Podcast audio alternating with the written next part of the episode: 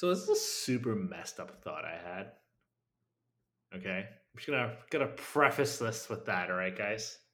When do you never have a messed up thought? I feel like you've had quite a few recently. I don't need this negativity in my life. Do it. Do it. Do it. Whatever you got, just do it. Okay, so you know, right now, COVID's kind of raging. Is that the word to use? Raging. Sure, why not? Raging? I don't know.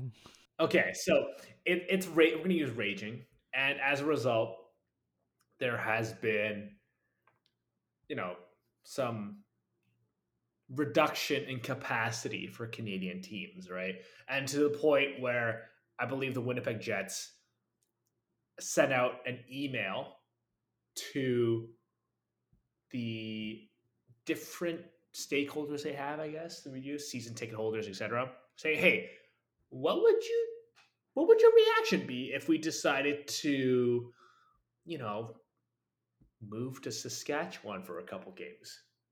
Where there are no restrictions in terms of capacity, so they can have 15,000 fans, right? So that was turned down. But that's not where I was going with this. So where I was going with this is that the Heritage Classic is on March 13th. Did you guys remember that?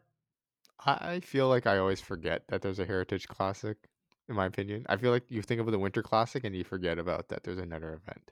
Yeah, honestly, not a huge fan of it. But Heritage Classic, March 13th, and it's in Hamilton. And it's between the Buffalo Sabres and the Toronto Maple Leafs. So Ontario right now has a restriction, and I believe it's like at 50% or something like that. It's actually a sold out event. The Buffalo Sabres have a sold out event. And my messed up thought is, well, the whole point of the Heritage Classic is like, wow, what if it's like bringing back that childhood wonder and you play, you know, outside like like the players did when they were kids. Well, isn't playing with no fans probably a closer react closer imitation of what the players grew up playing? Nobody watching them, kind of thing. yeah, is that like more realistic? Well, isn't it? It'll be different though, right? You don't have all the, you know, the Money. pair. No, like all the parents on the sidelines, just you know, watching their kids play, or you know, I, I I feel like it's, it, it's not gonna make. I feel like they're gonna. There's going to be fans. Like it's not going to be an empty stadium, in my opinion. Is it just going to be like a bunch of like monitors hooked up and you just like season ticket holders just log into like their section and then they get to watch on TV from their section? It's gonna be cardboard cutouts again. I mean, yeah, cardboard cutouts. I never understood why people charged for them, but like, I guess they need a revenue source. I liked. Uh, you can't do it in this one, but like when the NBA did their bubble thing, they had the video wall and everything. That was pretty. That was pretty cool though. I mean, why can't they do it? It's outdoors. The equipment would. Eh, the equipment probably won't last. You need it to last. You just have to last like two days. One day for testing, one day for the actual event. Yeah, but if something goes down, then you're gonna have like tens of thousands of people just breathing down your neck. Ah, did not consider that. If if one thing goes wrong, your whole wall like you know doesn't work. You got the people who paid for it going, "Hey, we paid I don't know five hundred bucks for our face on the video wall, but there's no video wall. It's cut out. We want our money back." like realistically, I think it comes down to money, right? Like I get it, right? It's not cheap to put up a production like that, like to rent the field, to prepare the ice, all that. Obviously, it's expensive. I get it. So, does it make sense to just push it by a year? I feel like maybe you know I'm normally the pessimistic one, but at the same time I'm gonna be optimistic, right? Today is what January seventh. You said the Heritage Classics March thirteenth. I feel like things can change by then. Like it's not gonna be. I think yes, it's something to worry about now because we feel like Omicron is such prevalent. It's raging, as you would say, but I feel like we, we we're maybe a little bit too far out to determine, you know, about rescheduling the Heritage Classic, right? Like even pushing it to next year, I think is a little bit sketch. um, pushing it further down the schedule maybe this year if you know pushing it a week if that changes anything that could be helpful um i mean i think we see it as an event that's going to be more risky for the fans than it is going to be for the players obviously um but i think we maybe we this is still a problem a month from now i feel like it'd be a good discussion but i think right now i'm i'll be hopeful that they can still do the heritage classic i mean it's two months away. Things can change, right? Like back in November, we thought, you know, hey, it looks like we might be getting out of this, and now look where we are. So maybe the other thing will maybe we'll turn around, and by March, maybe things will be a little bit better. What a sense of rationality to uh, complete my rambling from Jeffrey. So, with that beautiful sentiment, let's start the show proper, shall we? You're listening to the Bag of Pucks podcast, part of the National Podcast Network.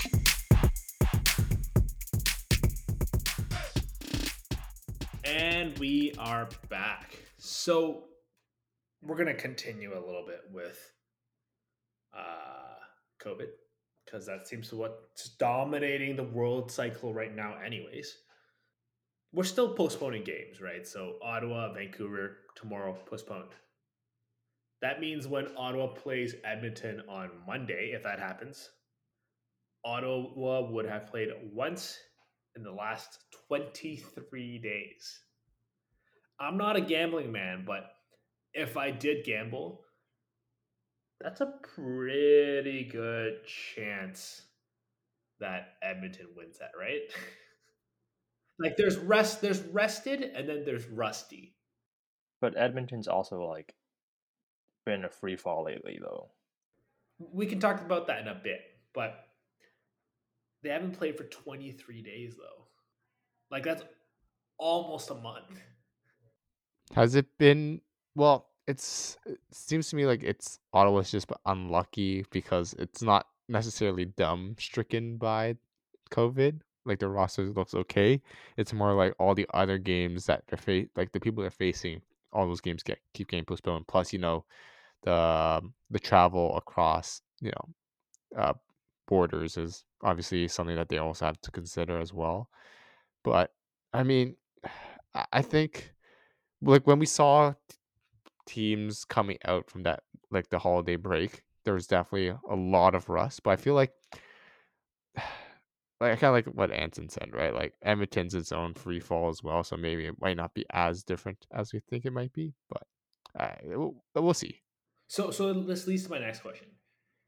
If Ottawa beats Edmonton, Tippett's gone, right?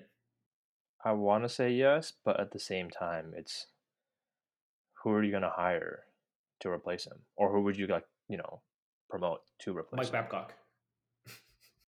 I don't think that's going to happen. I think Babcock's still going to run his contract out and then decide what he wants to do because he still has a few years left on his like contract with the Leafs. Okay, but like in terms of finding a coach, I, I can't imagine that being that hard. There's a whole, there's always a bunch of coaches available, right? You can always just go, hey, you want to con- uh, coach Connor McDavid and Leon Draisaitl? Yeah, like you promote within. Like I'm sure one of their assistant coaches would wouldn't mind getting a, a pay raise. I think you should give the uh, head coaching job to Koskinen for the quotes he said.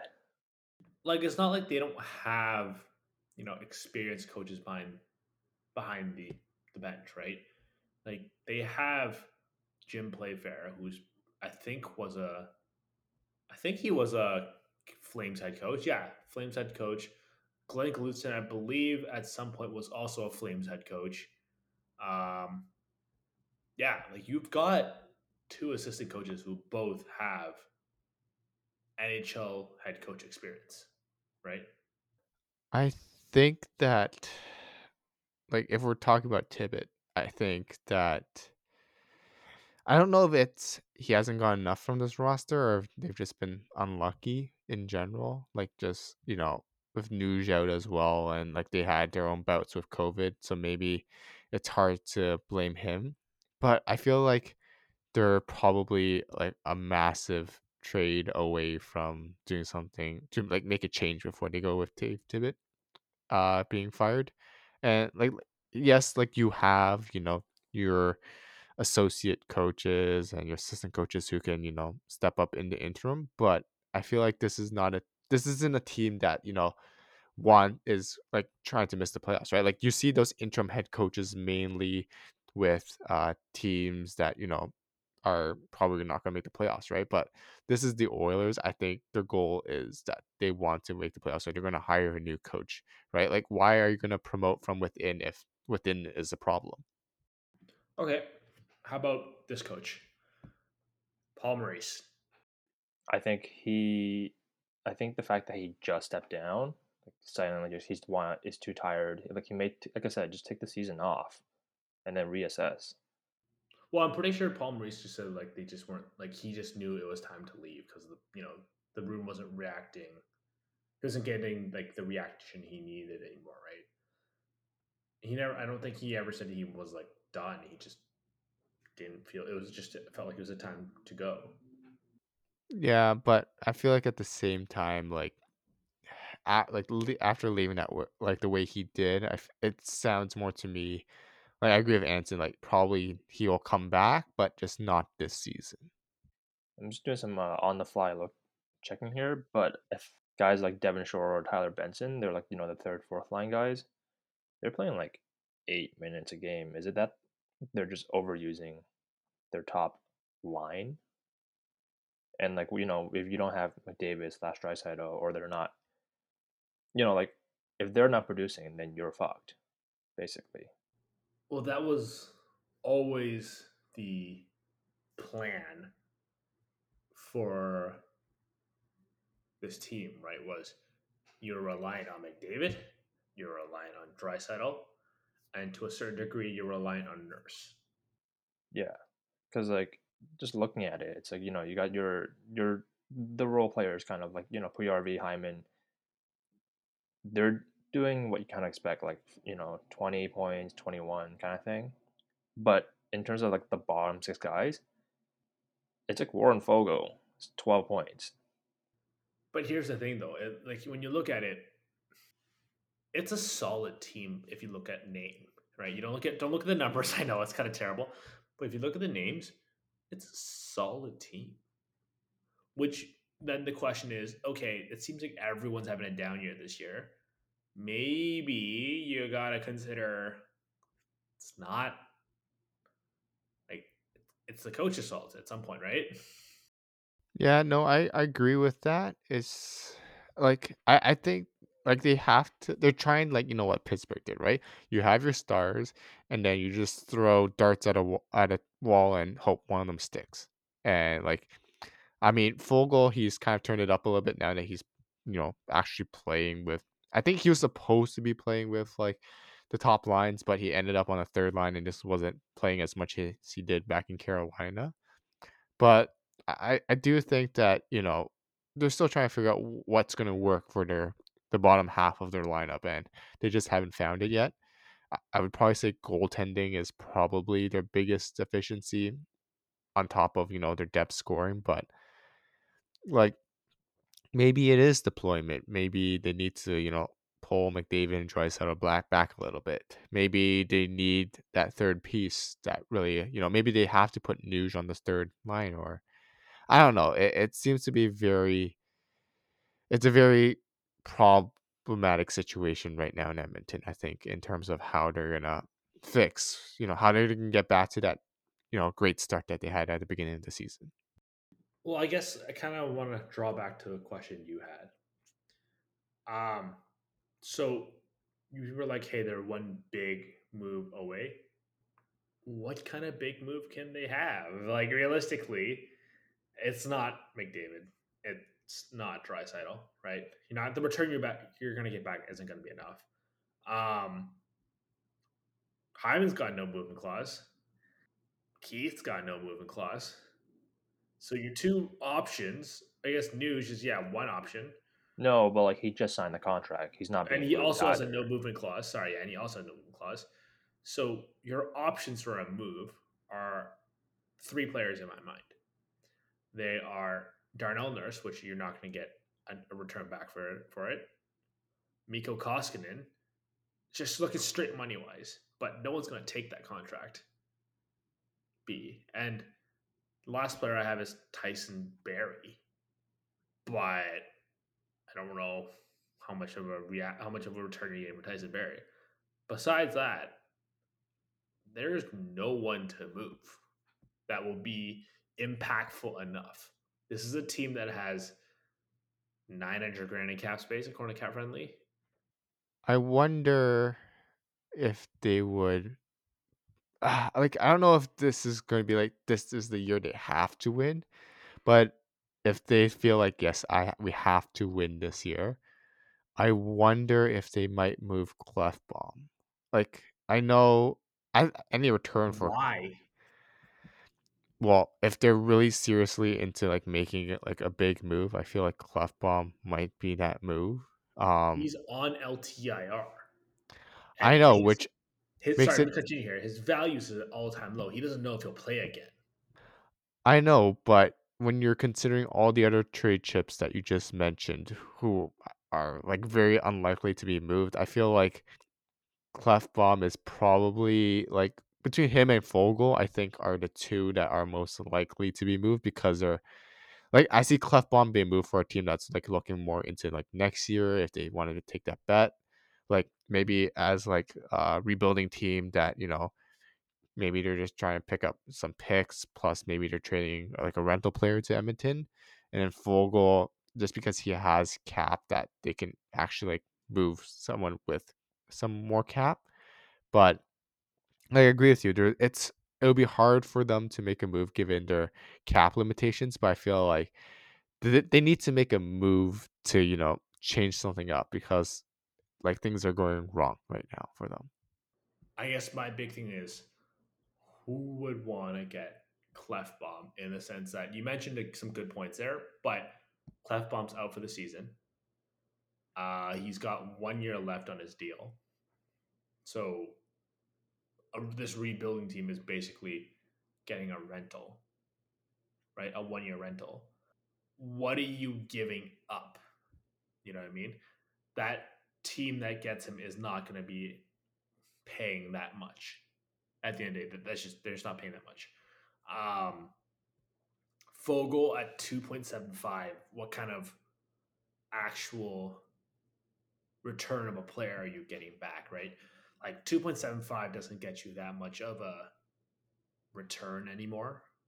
It like it doesn't give you that much like quality anymore in terms of points wise. Right, and we're looking at forwards. I don't know if they can utilize that better per se. Um, the reason why I brought up Koskinen was stay Staylock's on the team. I don't know how, how long he's hurt for. He could be hurt for a long, long more time. I don't know. I probably should have done my research there.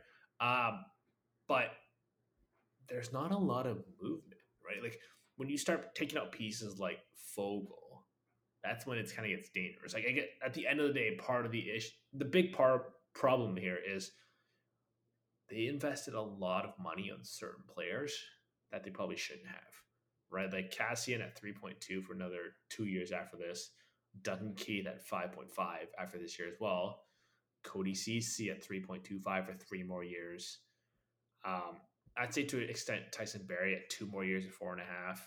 Like players like that is the reason why they can't move around. and their dead cap. Yeah, their their dead cap is almost three and a half million. And It's four, I think, right? is it four? I don't know, but three and a half to four. Lucic. Yeah. That's makes a big difference at the point where Jeffrey's like, you know, two point seven five Foegele is something we can actually move around. Four would be even more if they could move around. Yeah, if you move, you know, Foegele plus the four, it's like that can give you someone who is more impactful. Like Olsen said, like you can't really get guys who are not game changing, but like be like you know they're they'll be good, but they won't be anything amazing for about two or three. They'll be there for you, but they won't, you know, be a I don't know, six of a uh, point kind of player. Yeah, and like I, honestly, like when you mean impactful, I think I think the first thing that comes up is Tuukka Rask, right? Like that's the quality of a player you're going to need.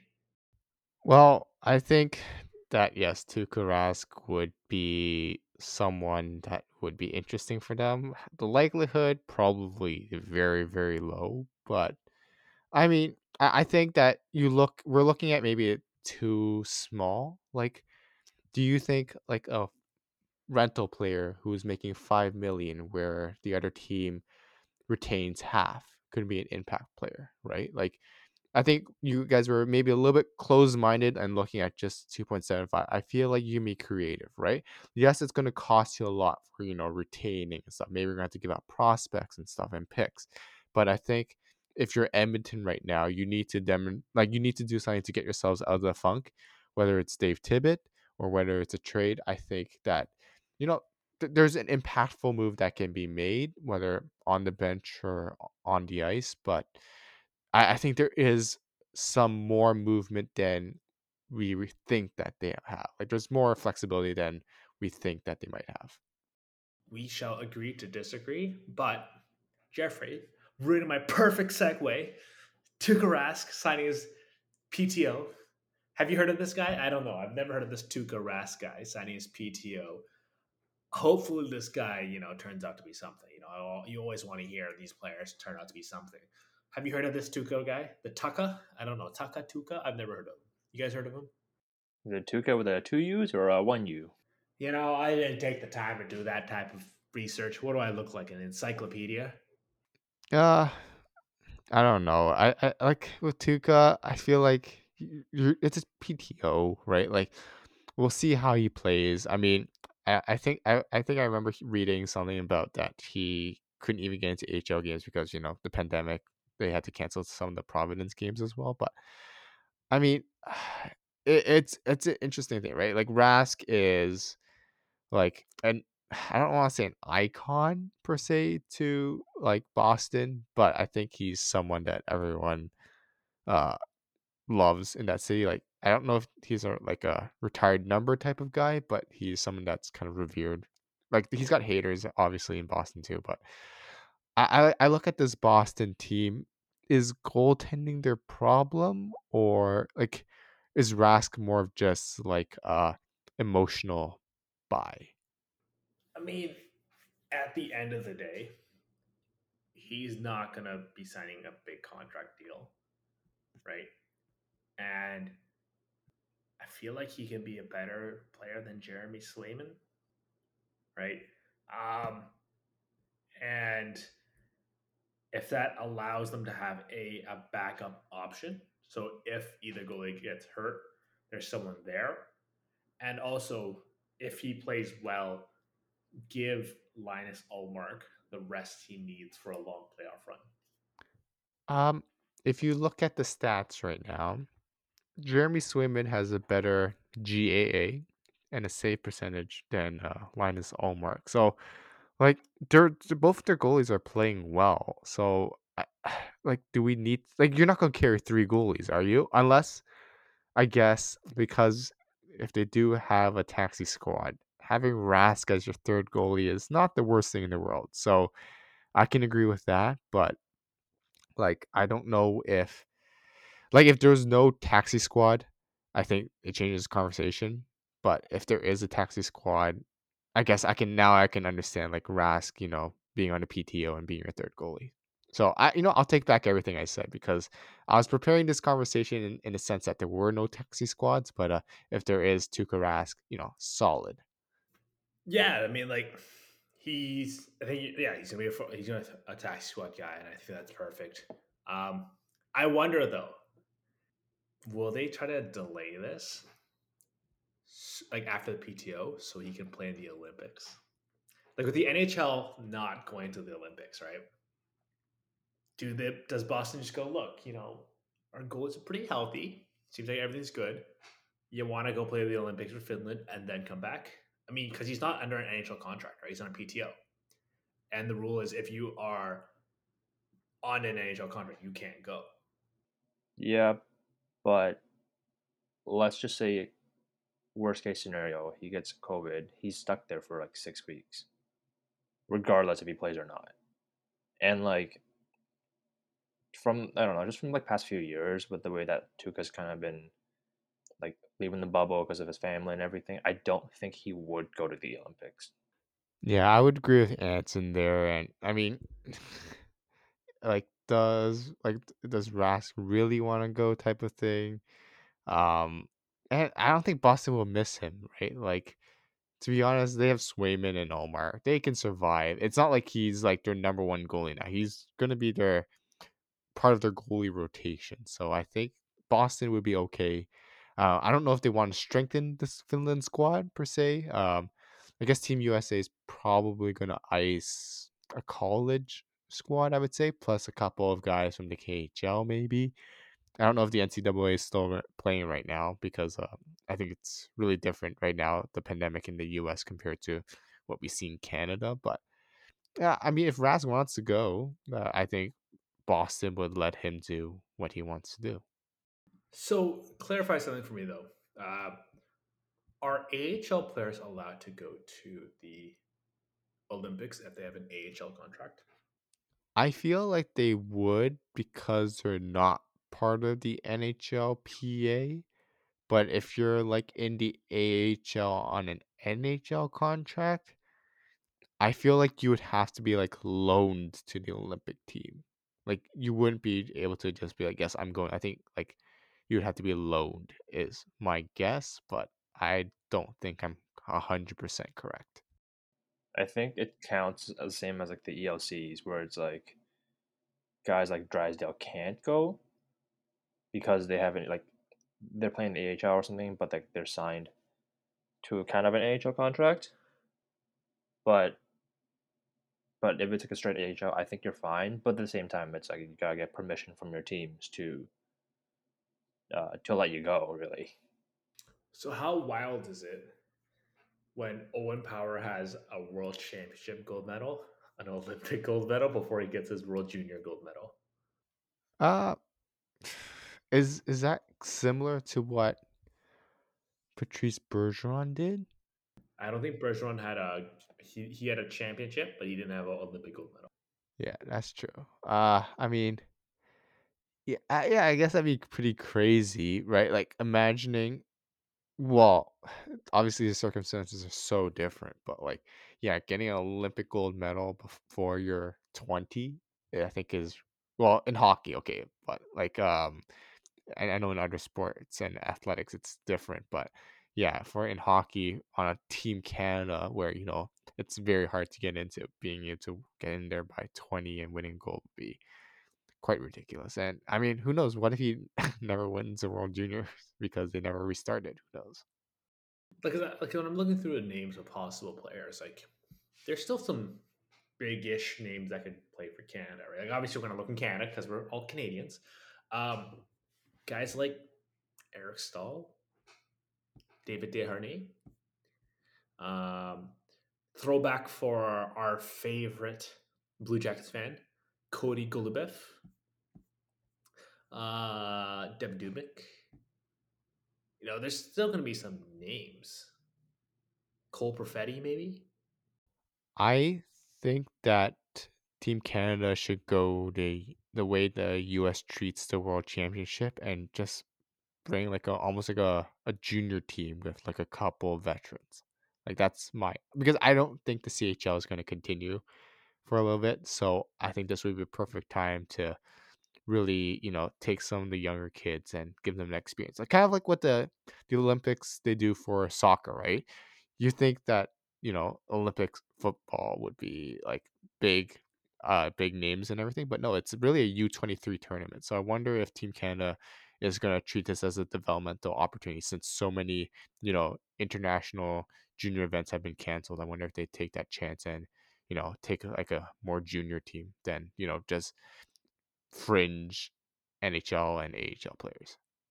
I think they should, like you said, just like kind of maybe bring as many of the uh, World Junior kids as you can, and just sprinkle a couple of veterans where, you know, they could help. Say, let's just say goalie or like a couple of like third, fourth liners or like Staal, you know, and then just see what happens because it's like, why not? First of all, and like the other the other countries as well mostly don't have NHL players like the states or well, like you're gonna see basically the KHL in uh, Team Russia, but for the most part, it's gonna be a level down. So why not give these guys the opportunity to play on such a big stage?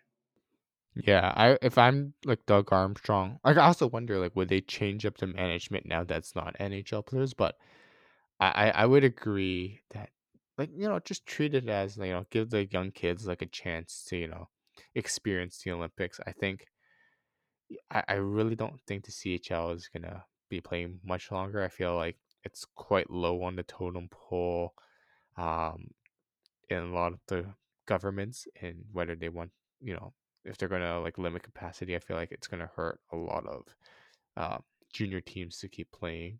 So I, I I'm I'm all for you know basically just taking the entire world junior squad and going and yeah putting in probably someone in net. I would say is a good point. And like imagine Eric Staal, like a guy who was drafted and playing in the NHL before, and he's playing with guys like who weren't even born yet. Like that would be hilarious. Well, I mean, like that. I think that is part of the plan, right? Like, if you look at the best available players, some of them are probably in the CHL. Um, but at the same time, I don't think you want to do completely, you know, a young group, right? Like, like Anson mentioned, KHL is going to drop their best players, um, and you don't want to see your Canadian team get spanked by a bunch of grown men in the KHL and the SHL and other European leagues, right? Yeah, fair. I mean, that's why you need to bring yourself like a. Eh, is Biznasty Canadian or was he uh, American? I keep forgetting. But like bringing like an Adam Cracknell to you know be your like little your enforcer. I don't know. Maybe like yes. maybe a yes. Yes, Colton Jeffrey. Orr, yes. some Fraser McLaren if they're still around. You know, protect the young guys. You know, I think they'll be fine. John Scott, you know, Did someone just say advocate for a goon squad Olympic team? Yes, so much yes. and I think with that, I think that's a perfect place to end it for this week. Good squad Olympic team. I'm on board. Um, let's toss it for some final thoughts, and we'll start it with the man with a hundred great ideas this episode. Well, what the best idea I've heard in a long time, Jeffrey.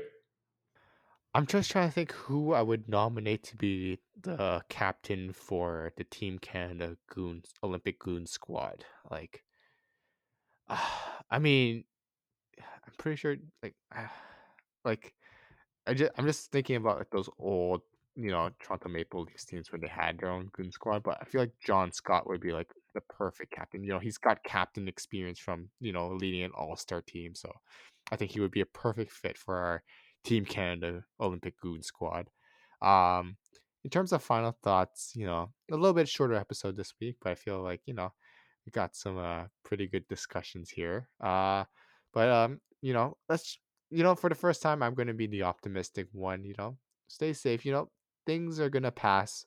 Hopefully, very soon. You know, it looks like it's you know we've got dark days to come, but you know, there there there is gonna be a light at the end of the tunnel. So you know, keep staying safe. You know, uh, make sure you you know physically distance when you can. You know, uh, check in on one another. Make sure everyone's doing okay, and you know, make sure you take care of yourself as well.